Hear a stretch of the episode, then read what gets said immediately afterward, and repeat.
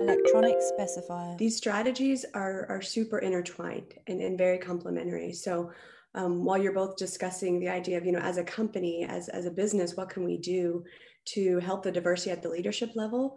We also have to go all the way back to the pipeline, right? And I mm-hmm. can speak from experience, right? In, in engineering school and growing up, there wasn't a lot of other students that looked like me and that's what i was exposed to you know mm-hmm. and it was mm-hmm. different and i didn't have the role models and so um, tabitha and the team has have done a wonderful job of saying okay here's what we can do today we also need to start looking at that future pipeline to make sure the students that are interested in engineering and science um, are also seeing role models models that look like them throughout the world. And these things have to go hand in hand because we can do all the things we want as a business to remove bias and provide those opportunities.